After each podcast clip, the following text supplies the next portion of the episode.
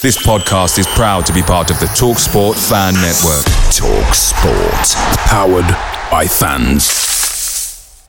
Away days are great, but there's nothing quite like playing at home. The same goes for McDonald's. Maximise your home ground advantage with McDelivery. Are you in? Order now on the McDonald's app. At participating restaurants, 18 plus, serving times, delivery fee and terms apply. See mcdonalds.com.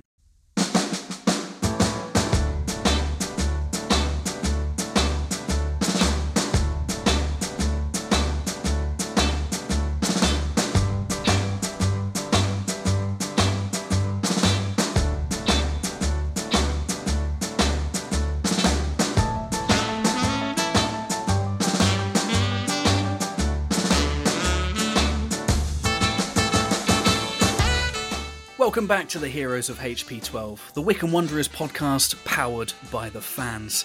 I'm Michael Kenny, joined as usual by Adam Cooper, Dan Clark and Damien Farrar-Hockley. Our guests this week are Tom Wyatt and Chris Spratt.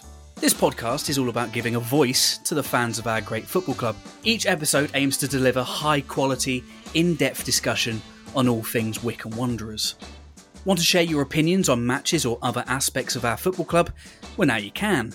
Go to speakpipe.com/heroesofhp12 and leave us a voice message and feature on our next podcast. On this episode, we're discussing last week's defeat against Lincoln, a result that all but guarantees League One football for another season. We're also talking about this week's EFL award ceremony, takeaways from TJ's Chairboys chat, more on the recent financial report, and finally, we're looking ahead to this weekend's final home game of the season against Cheltenham Town. Let's rip off the Band-Aid. Lincoln at the weekend went down 2-0, early goal conceded in the first half, and then Lassie Sorensen got us from the halfway line. Guarantees that we'll be playing League One football next season. How are we feeling about that? What positives can we find from the weekend's result? We're staying up.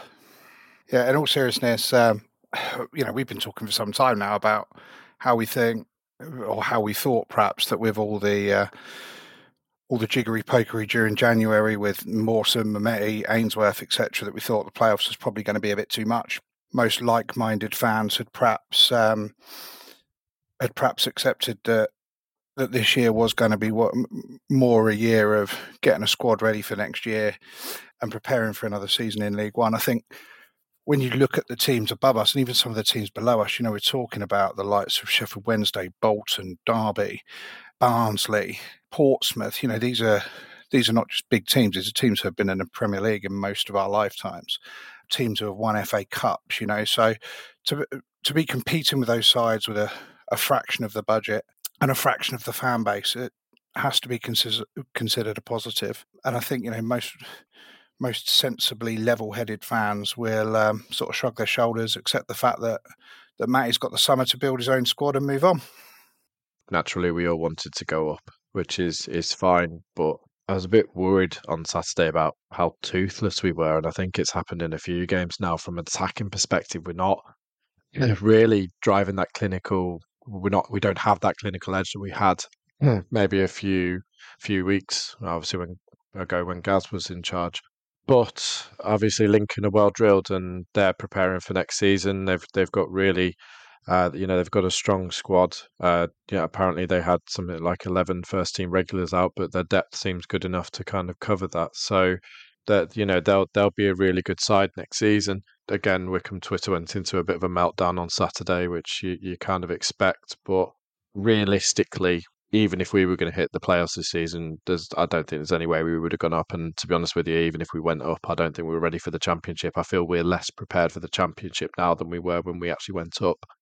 So I'm not too disheartened. I think now, just looking ahead, it's a massive summer. We've really got to make a difference with the plans, and obviously Rob and Matty have alluded to that in their in their interviews over the last few weeks. But it's a big summer now. I think we've got a better chance of going up than we did this season, because obviously you look at who's going up. You've got Ipswich and a big side from the playoffs going up, and I don't really feel you're probably looking at Wigan and Blackpool coming down with potentially Reading, and I really don't think they have the financial clout to really kind of challenge at the top again next season. So you know, the opportunities there. I think it's thinned out the more difficult challenges. But then when you've got teams emerging next season that weren't doing as good this season, who knows?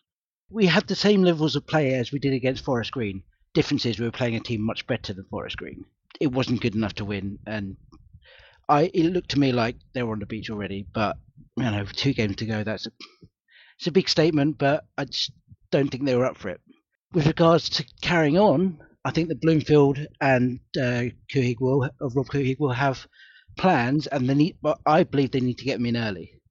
Gets the players in early so that they have all the whole pre-season with them rather than coming in dribs and drabs. We may do what we did down there in Ainsworth quite a lot, get one late, a transfer in, but we just need to, as the other guys have said, we just need to build the squad, because if we went up like with this squad now, we'd be down by Christmas in the Championship.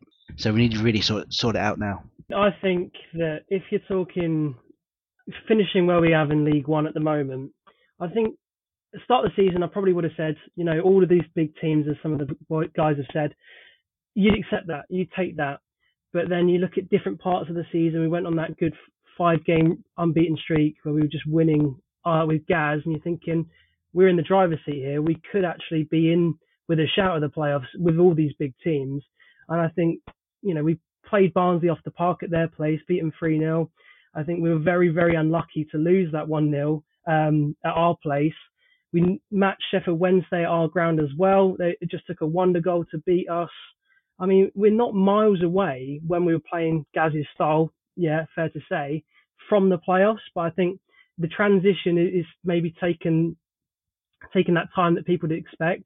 And looking with a new manager, different style of play, injuries and that sort of thing, I think I'd snap your hand off of where we are right now.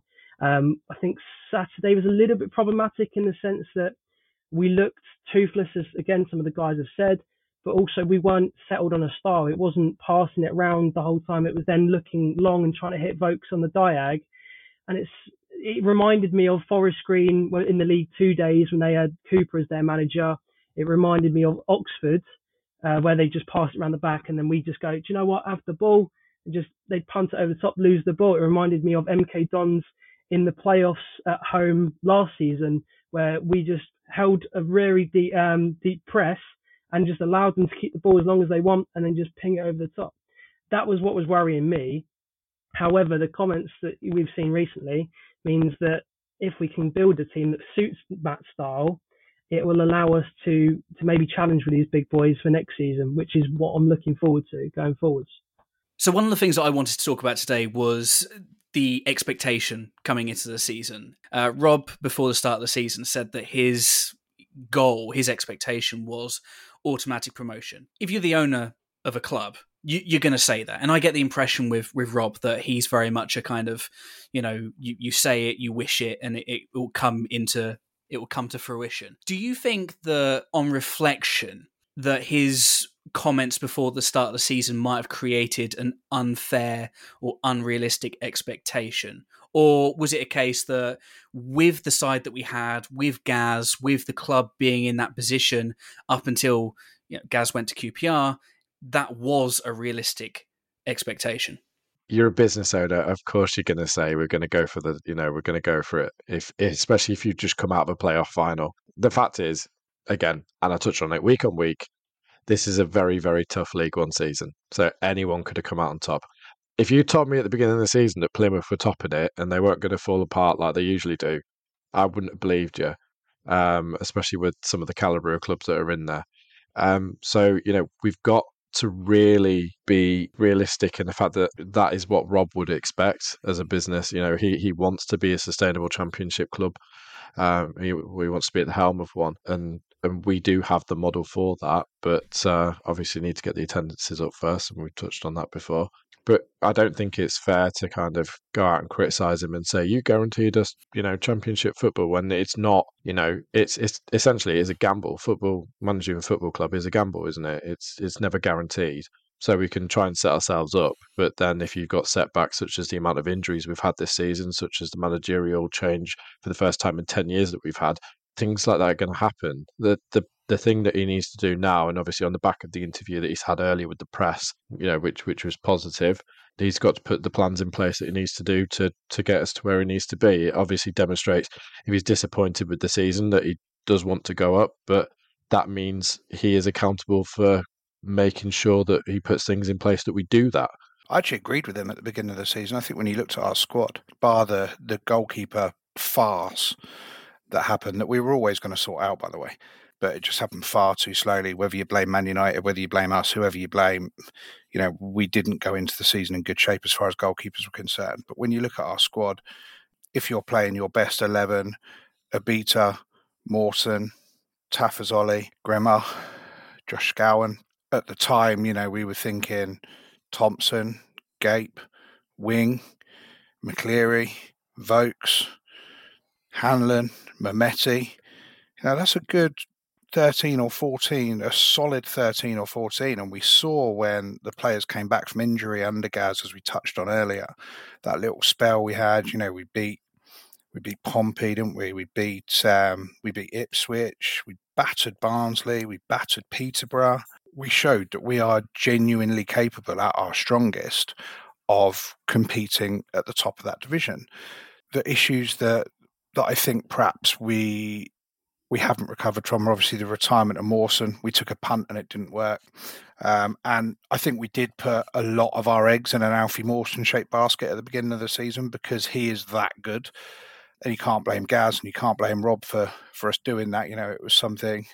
Do you want an ex-Premier League player, an ex-England under-21 international playing in your League One team? Yes, please. And there's not a supporter at the time who would have said, no, that's a bad move. And then obviously Mehmeti went, Gaz went, and with Gaz went our style of play. We have seen a slightly more, not exciting, but a slightly different style of play under Matt. You know, he wants to get the ball on the floor. He wants to play through the lines a bit more. He wants to get the ball into Vokes quicker, you know, rather than just big aimless punts from Anthony Stewart from back to front, like we saw a little bit last season. And I think, you know, partway through a season, all of that change has just let us down.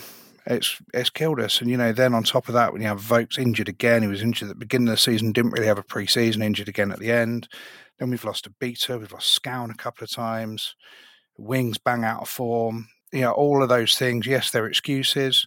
If we had a squad of, you know, 19, 20 players of that quality, then we'd still be there. But we don't, and we just need to put our hands up and accept that realistically at this level, we are never going to have a squad of 20, 21 ex-Premier League players. It's just physically impossible. But, you know, I believe that with our best side out, we had a squad that could compete at the top of this division. I do agree with what the guys say, and I'm not going to criticise Rob Couhig for what he said at the start of the season, but I'm also not going to criticise him for what he said now, because basically he's disappointed. Like Dan said, he's a business owner. A club can probably adapt to maybe one, maybe two things, major upheavals during the season. The fact that we had three in a very short space of time completely derailed us, and I genuinely believe if none of those three things had happened, we'd actually be in the playoff places now. I mean, I don't necessarily disagree with some of the things that have been said about how we've gone about things, and I think with Rob, I mean, you're damned if you do, you're damned if you don't. You've got to sell it to the fans, especially if we're hot on topics of things like attendances. As people have said, you're not going to turn around and go, do you know what, I'll be happy with mid-table, because how are you going to get bums on seats at that point? You're not. I think maybe he's saying automatic promotion might have been a logical next step, which might have been what he's gone for. I personally thought our squad at the start of the season was playoff contender worthy. I agree with that. I don't think it was automatic standard, just because of the sheer squads in this division is unbelievable. Ipswich have got about 45 strikers that are all scoring 10 goals a season, which is ridiculous, and we just can't match that. But I think the way we went, how soon our transfer activity was linked to those comments, was a little bit strange, in the sense that we're talking about going for it, automatics and all of this, yet we're messing about over a goalkeeper. And apart from Mawson, who really upgraded our squad by coming in, not very many, not much at all. And that's where I'm thinking, say as you know, act as you do, and try and link what you're saying to your actions rather than it being, I'm going to say this and then my actions say a different story. That's the issue I had with it. But I'm not going to turn around and blame him for that, because he's got to sell it. He's got to try and get everyone up for the season. It's the logical next step of trying to get promoted. It's just maybe saying automatics was a bit pie in the sky considering some of the opposition in this division. And I mean, you look at Plymouth. Plymouth were even lower than us last season. If you consider they dropped out on the last day, they've gone out and signed so many good players. And look at them now. They're, you know, in the top two, could well win the whole thing. Yes, we're not going to sign as many players as they've done. Not expecting that at all. But they've not really spoken much. They've just gone about their business, which I think we should have done a bit more business to back up that talking that Rob did. But again, not going to criticise him for that at all. Do you think perhaps some of his thinking was, do you know what, we got 84 points last season. We don't need to rip up the rule, but we just need to add a bit of strength. Absolutely agree. The goalkeeping situation was a farce. Look, we weren't helped by one of the biggest clubs in the world. Let's put that out there. Manchester United made an absolute mess of it. And let's be completely honest, it's not the first transfer that they've made an absolute mess of over the last 2 or 3 years. They're an absolute farce, bringing in players and letting players go. But we should have had a plan B. But when Max came in, you know, you look at the squad from last season, we've upgraded Stocko with Max, undoubtedly. We've undoubtedly upgraded Stewart with Mawson. You've also got Farina with more experience. You've got Mehmeti with more experience. At the time, you know, we were hoping that we had a fully fit Vokes who had just scored 17 goals, didn't need to replace him. You also had TJ DeBar coming in, who the management would have known was going to play a bigger part. We had Gape coming back. We had Thompson coming back. We had Freeman off the back of a full pre-season. I think Rob Couhig's looked at it and gone, do you know what, we got 84 points. We got better players coming back. We don't need to go and spend loads of money. And I want an owner who lets his manager make their own decisions. He gave Gaz three choices. He said, you can have a budget that challenges in mid-table, you can have a budget that's slightly more competitive, or you can have a go-for-it budget. And he went for the go-for-it budget, and he didn't interfere with the players who Gaz brought in. That was down to Ainsworth. And Ainsworth put all of his eggs in that Alfie Mawson basket, and it didn't work. I think we need to look at it and say, if you're another business, take it away from football, and you have a cracking year, your second best year ever, are you going to strip out all of your team who have got you there and replace it with new people and take a risk? Or are you going to, you know, try and strengthen in certain places, but keep the core of the team who have already delivered? And I think that was his thinking. And I think that's why he said what he said. I think you made a really good point, series of very good points there, and I don't completely disagree, but I think you've got to take in the bigger picture of what other teams were doing at the same time. I think I do agree with you, the squad was talented enough, had enough depth. I think some of the things, like, we didn't know Max was going to be as good as he was when he did come in fairness. So I don't know if we automatically knew that was an upgrade, which might have caused a bit of, you know, bit of upheaval from some fans. I know some fans myself, because I'm very much into the goalkeeping situation, because I still play myself as a goalkeeper. I always have been a goalkeeper, so I've always been looking in that side of things. I think Stocko going was maybe a big problem, but now we know that that's not so much.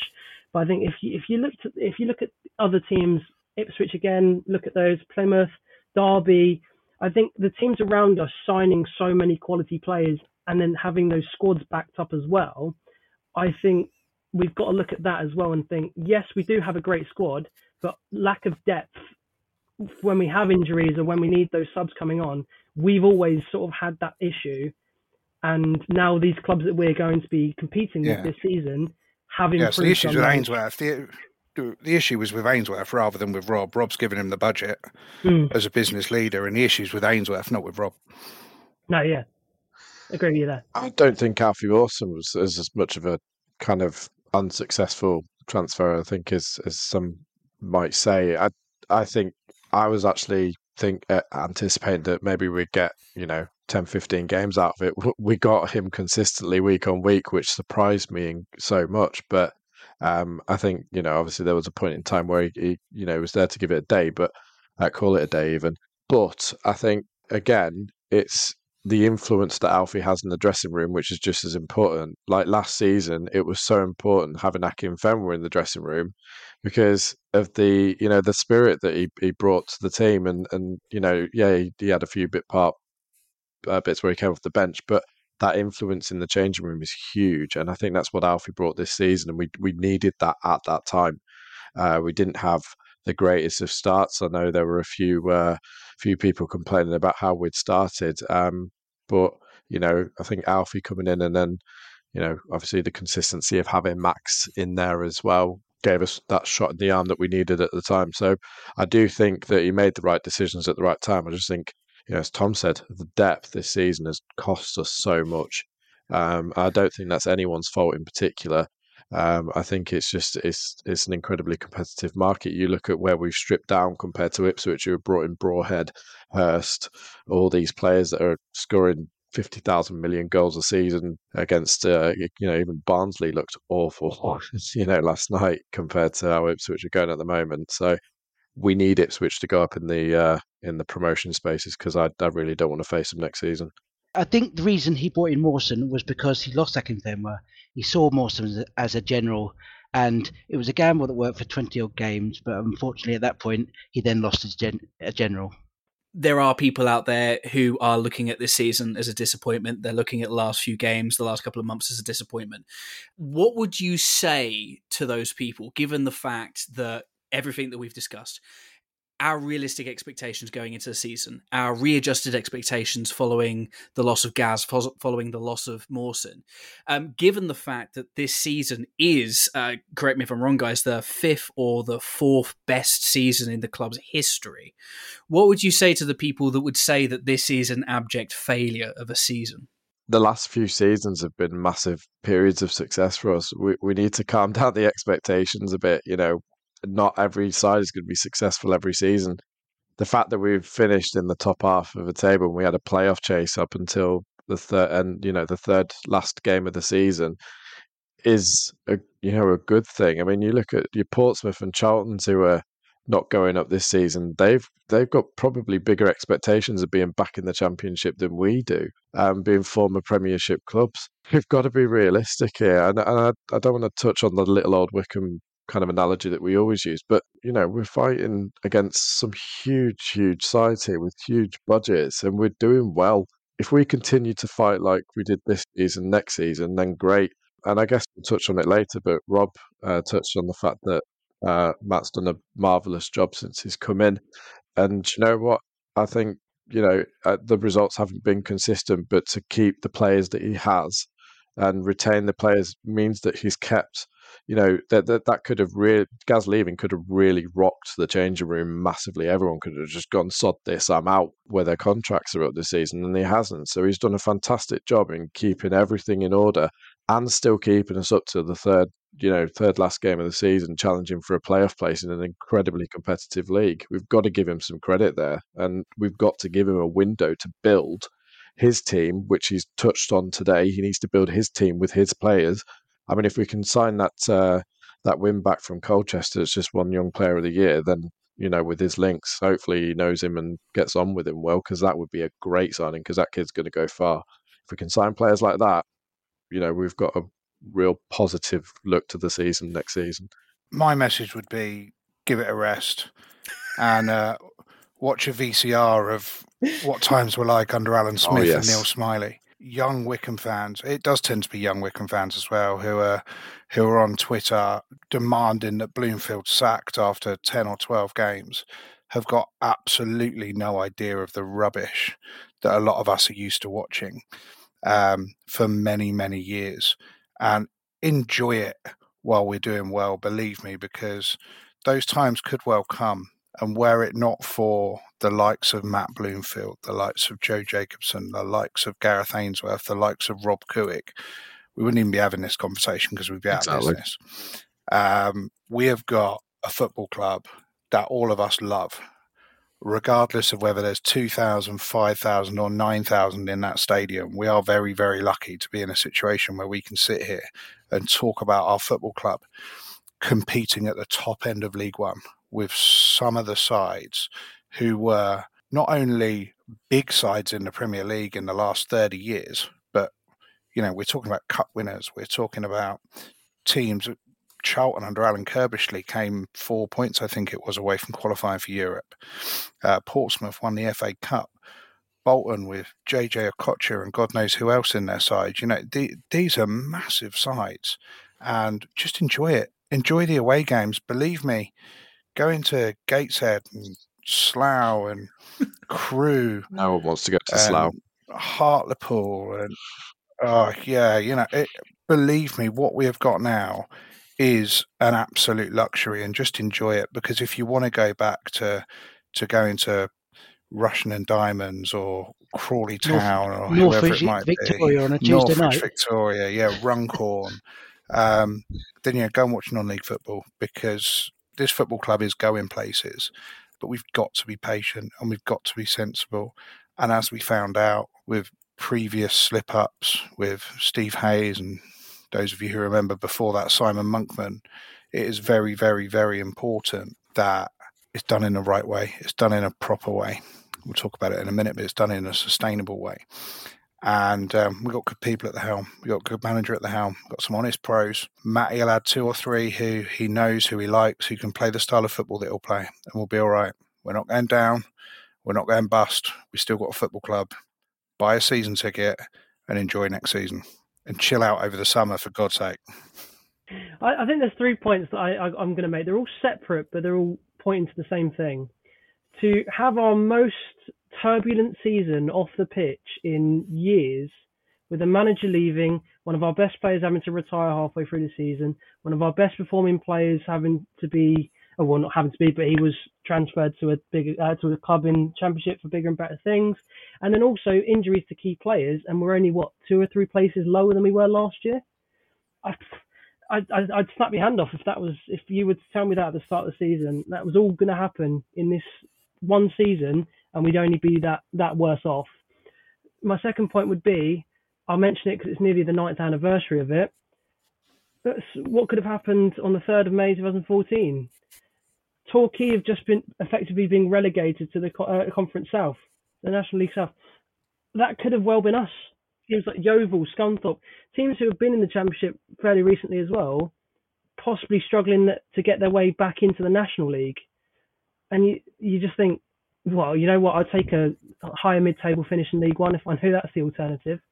I certainly would. And I mean, I think as well, just the fact that I think the league itself this season is so much more competitive than it was last year anyway. You've got teams that are battling out with nearly 90-odd points, whereas, you know, you're not going to compete with that. But if you consider all the things that's happened, the competitive nature of the league going up, the quality of the league increasing, to be two or three places worse off, I'd snap your hand off personally. To all the people who are, for want of a better phrase, poo-pooing this season and the last few years taking it to failure, I've got one word for them: bury. We could have been in that position if things had gone differently at Torquay. Wouldn't have a club, and like others have said, we're lucky to have a club, and the success we've had over the last few years, we've been a little bit spoiled, and unfortunately, people have now, especially more recent fans, because of the success, so have started thinking that's the norm. All of us who've been watching Wycombe for a long time realise that's not the norm. But it's been enjoyable, and I do think it'll come back. We've just got to let Blooms and Rob do the job. I've been watching Wycombe since the early 2000s, possibly due to my age rather than anything else. But I never thought I'd see many ex-Premier League, you know, or even ex-international players playing at Wycombe week in, week out. And we've got that in abundance at the moment, which I thought was just a nice thing to talk about, because it's only, 15, 20 years since I've started watching. And we've already made that progress already, which I think is something worth mentioning. That's why we like this podcast so much. Nice, realistic, positive conversations and dispelling myths. That's what we're also all about. Last week, Adam couldn't join us for our financial report conversation. Dan was able to spill the goss on the recently published financial documents that did get Twitter in a little bit of a spin. That seems to happen quite a lot. Adam, you wanted to add your 2 cents on the financial report and why we shouldn't be worrying so much. This is just typical of Wycombe fans in 2023. if we're not winning every game 5-0, the bloody moan him. Anything that isn't a massive signing that's reported on Twitter or Facebook or wherever it may be is met by a barrage of abuse to our owners or to the manager or to the club's administration team or whoever it might be. And I'm not going to sit here and treat people like they're stupid and say, you know, a loss of that size is a positive thing and should be embraced, because it's absolutely not. But let's just look at things in a sensible manner. First of all, Rob, Missy and co took over just before COVID lockdown. As far as we're concerned, from the start of them taking over, we are still a very, very young business, in inverted commas. Very, very few young businesses make money in the first 5 or 6 years. So let's first of all say I wasn't expecting the accounts to come out with huge profits. Secondly, let's not compare it to the previous year in a championship, because we know that League One, you don't get the TV revenue. It was a bit of a freak year in a championship because we had a lot of revenue coming through from iFollow, and a lot of people still renewed their season tickets and donated the money back into the club. So it's a bit of a freak year. Also in 2020, Dreams sponsored the club for 3 years, so there's a bit more sponsorship income coming in as well. If I own a restaurant and I want more customers, I've got to buy more tables and pay more waiters and more chefs. That's the simplest way to look at this. We want to grow and become a sustainable championship club. To enable us to do that, it's not just about buying 25 brilliant footballers, because those 25 brilliant footballers won't get anywhere in the current situation. Rob and the gang are spending, or are trying to spend, huge amounts of money on the stadium, trying to improve access, trying to keep the prices as competitive as they possibly can. I want to dispel a myth. People are coming out saying, we're so expensive to watch. We're so expensive to watch. It's £3 to sit in a family stand with a kid. I can't take my son to WizKids in Tame soft play for less than £3. For both of our season tickets on the halfway line, it's £35 a month. So we're not ripping people off. They've invested a huge amount of money in a training ground. They've invested huge amounts of money in players like Horgan, Mawson, Vokes, who have all been relatively successful. We have got to keep spending money if we want to become a sustainable championship club. And as soon as the trust deal is done and the Couhigs take over a larger percentage, we will be able to spend money at a much faster rate, and the progression will happen quicker. At the moment, the agreement is that if Rob puts money in, the trust have to meet 25% of that, and it's not sustainable. The trust can't do it. Now, what should have happened is that when it became clear that the trust couldn't meet that agreement, Rob should have gone in and said, right, you've broken the agreement, I'm taking the 25% off you. But he didn't. He's a nice guy. He's a trustworthy guy. The question that I ask you is, would he still be pumping his personal funds into this business, his personal money, if he didn't think it was worth it? No, he wouldn't. This guy is one of the top lawyers in the US. He's not an idiot. He hasn't just won the lottery, come into a load of money and bought himself a toy.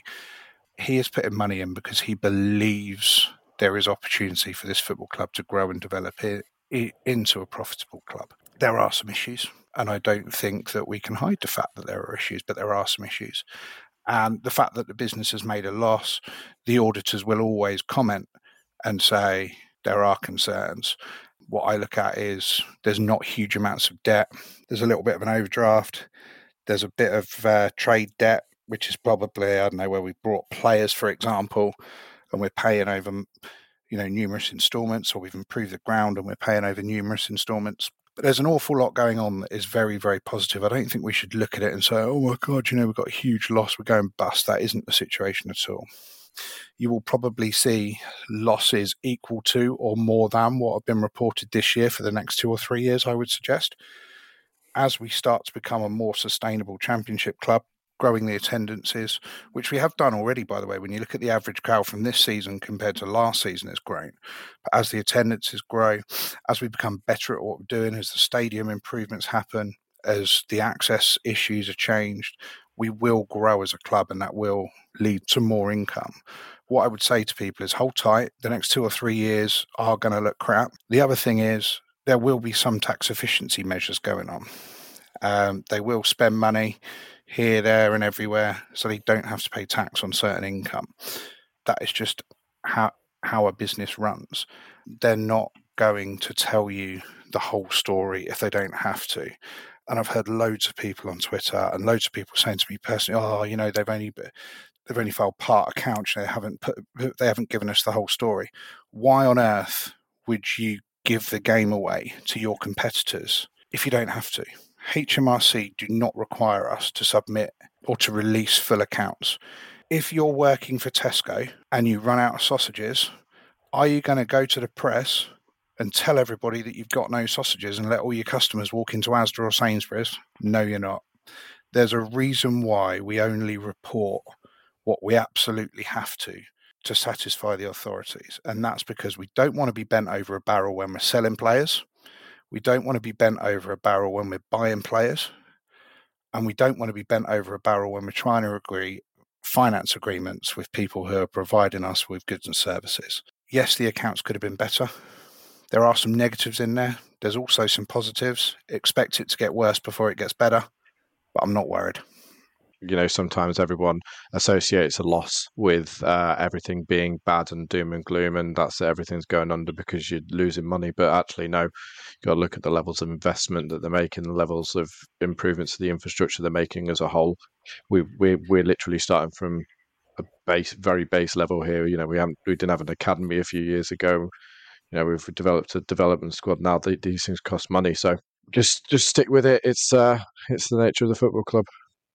We move on to this week's EFL Awards. So, as Wycombe fans know, we had a nice presence at the awards ceremony as Sir Bayo Akinfenwa. I mean, he's going to get a knighthood at some point.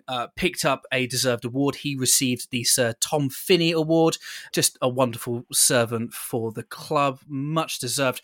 I want to talk to you guys about the winners list, specifically the League One team of the season. Some interesting names made the list. No Wycombe players made the list. I think we can make the argument that there were a couple of players that were definitely in contention for the spots. But what do we think about the League One team of the season? And do you feel the lack of maybe one or two players from us, from Wycombe Wanderers in this team of the season is unjust? I think if you look at team of the week over the last season, we've had 5 players in it every week. And that's probably because the admin is a Wycombe fan. But seriously, the season's been ace for footballers, and it's, you know, League One's been cracking. You can't. I think you look at. I'm just looking at the players you got there. You got Plymouth, Ipswich, Barnsley, Bolton, Derby, Sheffield Wednesday, Peterborough. They're all up there, aren't they? You know, I think the only exception is Aaron Collins, Bristol Rovers, who's had a cracking season anyway. So you can't argue it apart from, I don't know, Conor Hourihan's. He's okay, but I don't think he's overly great. But apart from that, you know, you could put quite a few players in there. There's got to be someone that misses out. So, yeah, I mean, I think from us, if we were going to put anyone in there, probably put Josh Scowen, maybe from our perspective, probably David Wheeler. But all this stuff's based on stats. You know, we're not going to win on that part. I mean, I don't have too much of a problem with it. There's 2 players in particular that stick out to me as being, should they be in there? Number 1, Conor Hourihan, as we've already mentioned. I think that's because he's contributed with goals as well, whereas I think that's where it's not Josh's game, but I think that's where that might have let him down and let other similar midfielders down. He's a bit of a name as well, another ex-Premier League player, so they'll probably be trying to shout about him as well. And the other one is Michael Cooper. Yeah, he's had a really unfortunate bad injury, but I think, you know, young Trafford in goal for Bolton's kept nearly 20 clean sheets. So surely if Ricardo Santos, the big centre-back's in there, surely he should be in there as well, or at least Christopher Walton or Christian Walton for Ipswich as well, who's kept nearly similar amount of clean sheets. But as we say, it comes down to stats and assists and things like that, and Barry Bannon's a great player. And he's a great player, puts in a good performance most games, and also contributes with assists and goals when he needs to. So I think that's the midfield section to be where we'd be looking for players. And I just think goals and assists might be the falling down and why we haven't got any in there, because just because of the players that are in there. And I think Max has had a superb season, as well as players like Grimmer. But I just think, again, the level of some of the other teams this season, we just can't compete in those positions. There's one player who I believe should be in it, and that is Max. I just think he's been, and if you look at the stats, he's up there. If he hasn't got the most, he's second on the list of clean sheets this season. The other players have all been a little bit inconsistent. I don't think he, apart from maybe in the last game where he made a mistake, I can't really think of any things where he's really cost us the whole season. I just think he's been that dependable. Yeah, I would kind of agree with that, Damo. You could make an argument definitely for Max, possibly for Josh. But these things are always, as I think Dan said earlier, based on stats. And everybody knows what my opinion is on stats. When did the point come where we stopped watching football with our eyes? Nobody pays attention for 90 minutes, and then we load up Sky Sports and find out what the XG or the possession stats are. You know, Gareth Ainsworth last week won a game with 15% possession. They'd made 52 passes in the first 40 minutes. It means absolutely nothing. And I tear my hair out when I listen to this rubbish. One of their players played 70 minutes and didn't complete a pass. Yeah, exactly right. You know, and I just tear my hair out when I watch rubbish like this. I really do. It's like the Brit Awards, isn't it? It's just it's just a load of people getting together, an excuse for a piss up at the end of the season. I'm absolutely delighted for Bayo that he got some recognition for what he's done for football, but not only what he's done for football, what he's done just for, you know, people's mental health, for his attitude towards life and stuff. And he's a different story for a different day, because I could talk about him literally for hours. He's just such a brilliant human. I'm delighted for him, but the rest of it I just take with a pinch of salt. You know, players who I think have been down and looked really, really useful this season. You know, they've all been mentioned. Alfie May has had a good season. But when you look at the league, Plymouth are on 95 points, Ipswich are on 94 points, Sheffield Wednesday are on 90 points, Barnsley are on 85 points, Bolton are on 75 points. Now, it's perfectly feasible that four teams could finish on over 90 points. Yeah, only two of those are going to go up. So I don't think we can be too surprised that there's not too many players from outside of that sort of top four, maybe top six. The lump up front against Peterborough, who spent 180 minutes in Tafazzoli's pocket, is probably the one that sticks out. Where do you start and where do you end? You know, I'm absolutely convinced they just look at the stats and pick the best 11 or the highest 11 stats and just make a team out of it. It is just absolute rubbish. It really is. I paid no attention to it whatsoever.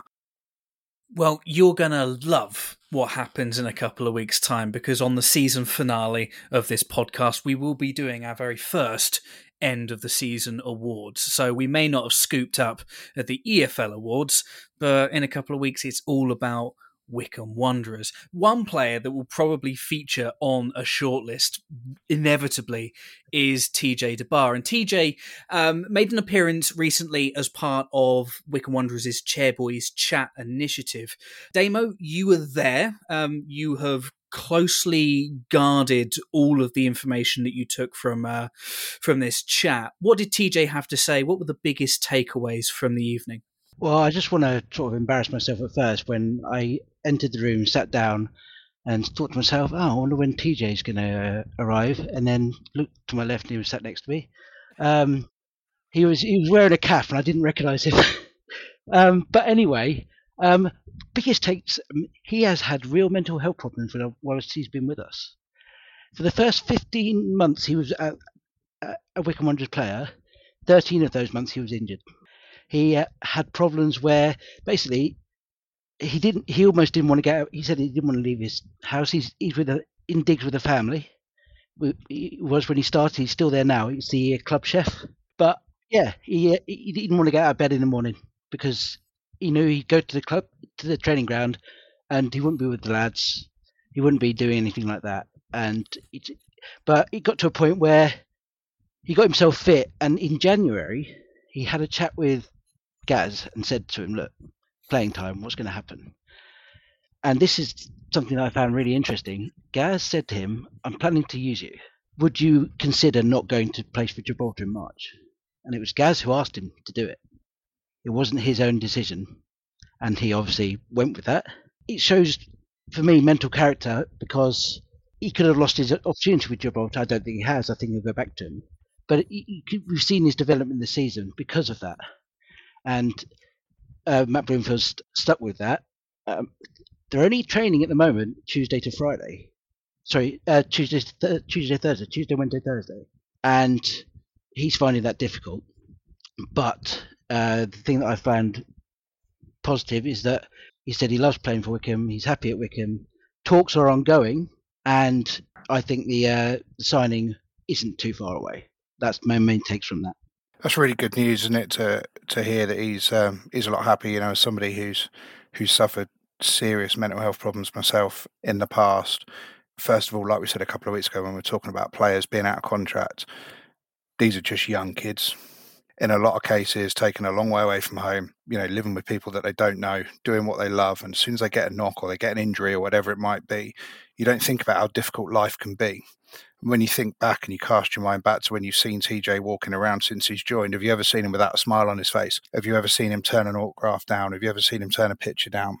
Absolutely not. I put on Twitter a couple of weeks ago, we bumped into him outside of our local Tesco Express with my little one, and he actually he shouted, "Lockie, Lockie!" And little one turned around and got off his bike and went over and high-fived him and had a little chat with him. It was the day after the Morecambe game.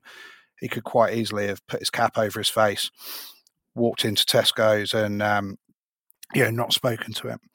You know, regardless of what you think of him as a footballer, I personally think he's a very, very, very talented young man. I'd love to see him get another deal, but regardless of what you think of him as a footballer, you've got to have the utmost respect for what he's done. Moved away from home, a long way from home, turned down playing for his national side. When you're ranting on Twitter about a player or about the team's performance, just stop for a minute and think, the players can see that. These are young blokes. They're not on mega money. They're not employing people to run their social media team. If you're about to slate a player or a manager or a member of staff or an owner, that's buzzing on their personal phone, and they're going to pick that up and they're going to read it themselves. And just have a think, would you want to receive that on your phone from somebody who knows absolutely nothing about you or your life? None of us would want to be receiving that sort of message. I will just say that he was such a nice guy, and basically when the session ended, he didn't have to stay, but he stayed and talked to everyone who wanted to speak to him. He didn't have to do that.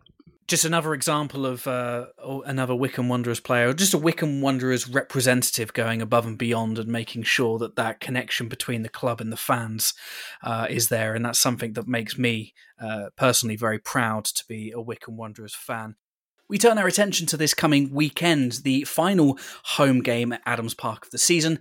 Our opponent, Cheltenham Town, they bring it pretty much every time they come to HP12. Draws, 3-all draws, 5-all draws. Given the fact that the pressure of the playoffs is off and that there are opportunities now to potentially get youngsters in the squad and get them some playing minutes, what do you want to see when we line up on Saturday? How do you think it will go? Give us your predictions.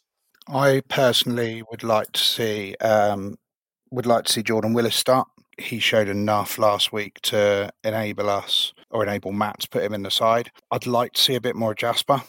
It sounds like he's pretty close to signing a contract, so I'd like to see a bit of Jasper and maybe a bit of Christy Ward as well. I don't think we need to go gung ho and chuck a load of youngsters in and tear up what we've been trying to do, but I think, you know, giving them all 15 or 20 minutes and perhaps giving Willis a start would be a positive for me.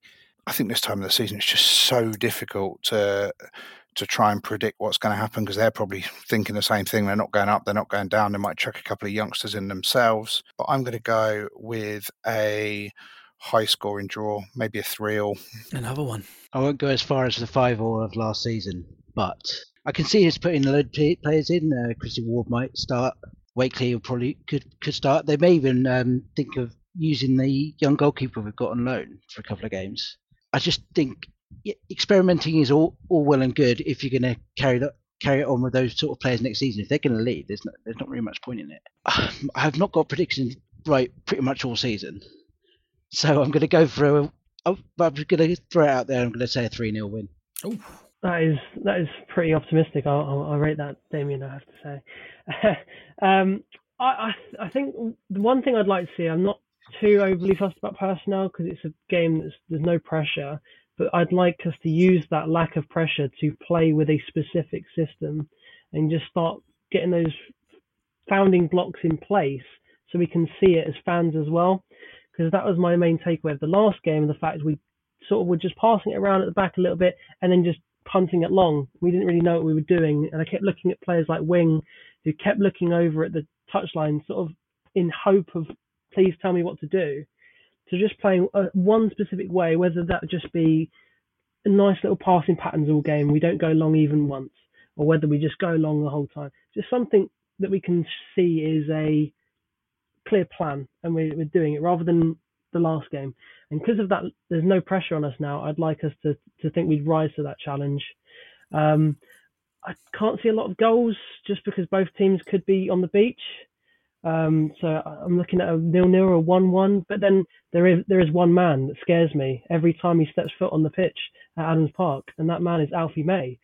So we could well see another 2 or 3 all game where it's just goals going in constantly, just because they're just going, let's get my stats up at the end of the season, and defences are a little bit on the beach, as we say. So either a close 1-1 draw, it's gonna be hot. Hardly contested, or a big goal fest of 3-3. Problem we've got is that now people will think, that's it, nothing to play for, that's the end of the season, let's just piss about for 90 minutes and run out the time. These two games are just as important as to whether we were pushing up for a playoff push or not, and the only reason for that is the fact that Matty still needs to use game time to establish what he wants to do. That's what he needs to do here. As Tom said, and I agree, I don't think the personnel matters. I think it could be anyone. As Adams alluded to, and Damo as well, I'd like to see some youngsters in there. Give them a go. They've got something to play for here. They've got, the opportunity to try and stake a first team place.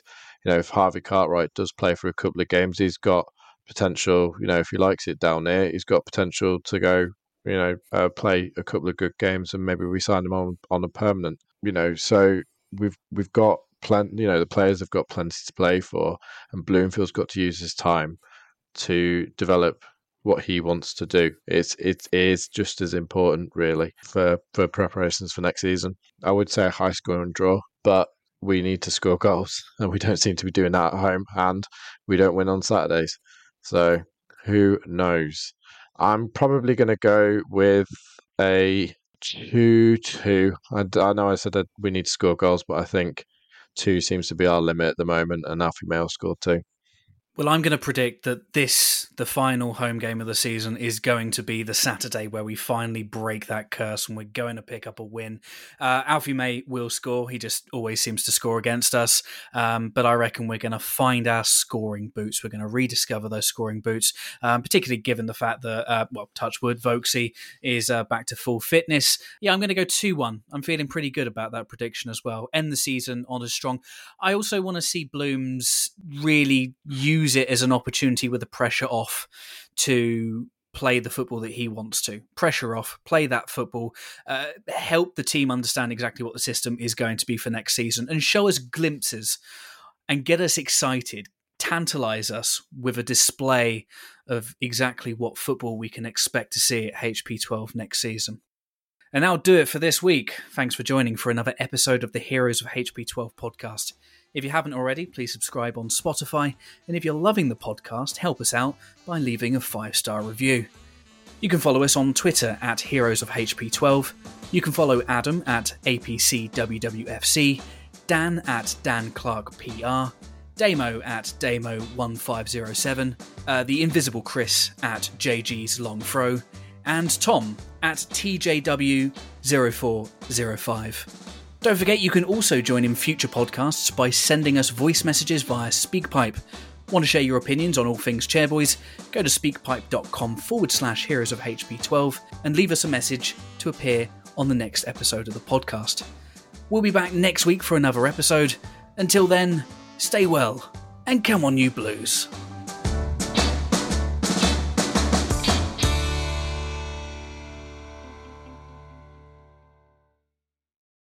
The TalkSport Fan Network is proudly supported by McDelivery, bringing you the food you love. McDelivery brings a top-tier lineup of food right to your door. No matter the result, you'll always be winning with McDelivery. So the only thing left to say is, are you in? Order now on the McDonald's app, and you can also get rewards points delivered too, so that ordering today means some tasty rewards for tomorrow. Only via app at participating restaurants. 18 plus, rewards registration required. Points only on menu items, delivery fee and terms apply. See mcdonalds.com.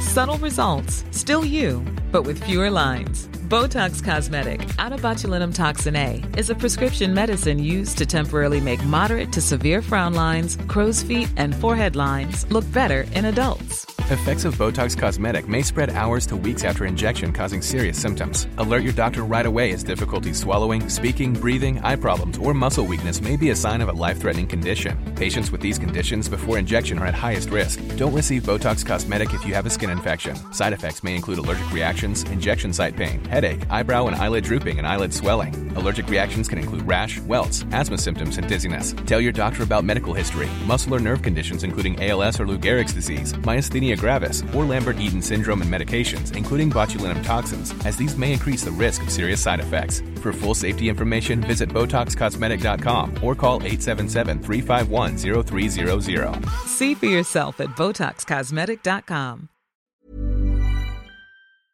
This podcast is proud to be part of the TalkSport Fan Network. TalkSport. Powered by fans.